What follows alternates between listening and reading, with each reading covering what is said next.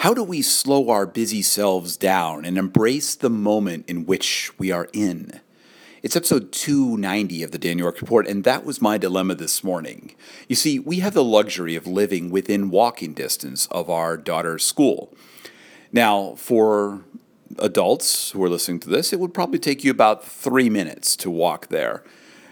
Uh, for a six year old, which is our youngest daughter, it takes maybe five minutes.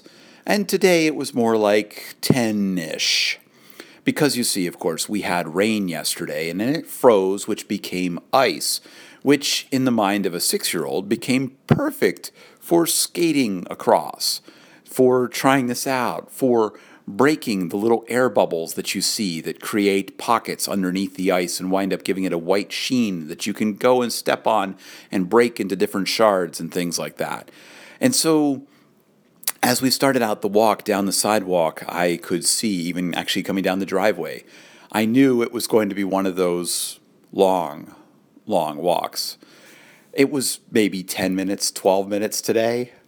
And I started out the walk in my usual busy mindset. There are so many things that I have to do today my to-do list is huge. There's some documents that I, I must get out today. There's a meeting with an, an, analyst coming up shortly that I have to be prepared for. There's all of these things that I must do, that I have to do. The to-do list is there and I was so busy and I was just like, come on, let's get to school and I want to get back and get going and get started. And then I paused and said, wait a minute. It's only going to take another, I don't know, five, six minutes is that really that much of an addition to my day? Should I not just be present there, enjoy that moment?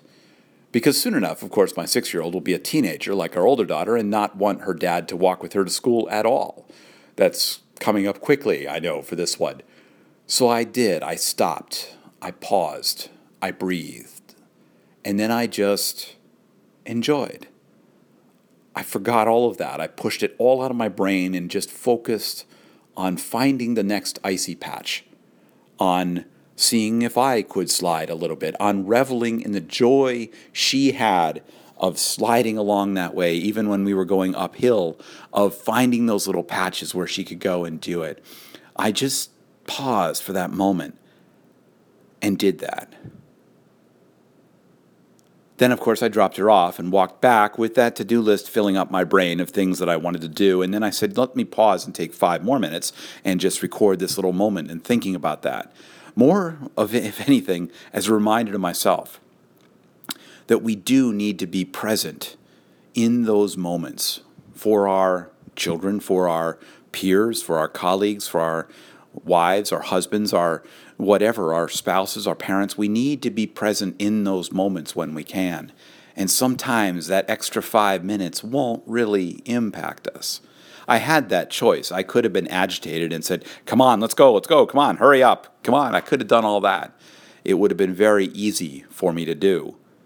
Instead, I chose to embrace that, to celebrate the patches of ice, to celebrate the little things you could do to listen as she talked about all of these different things and why she liked the ice in different ways. That was the choice I made this morning.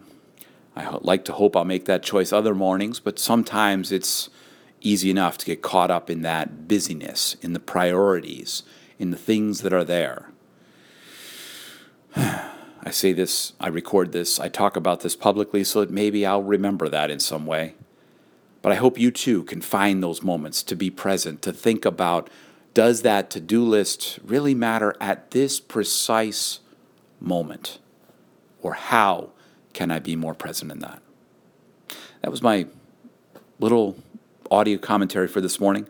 I hope you're able to be present today with other people in your lives.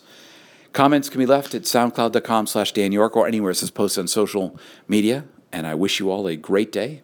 You can find more of my audio and writing at danyork.me. Thanks for listening. Bye for now.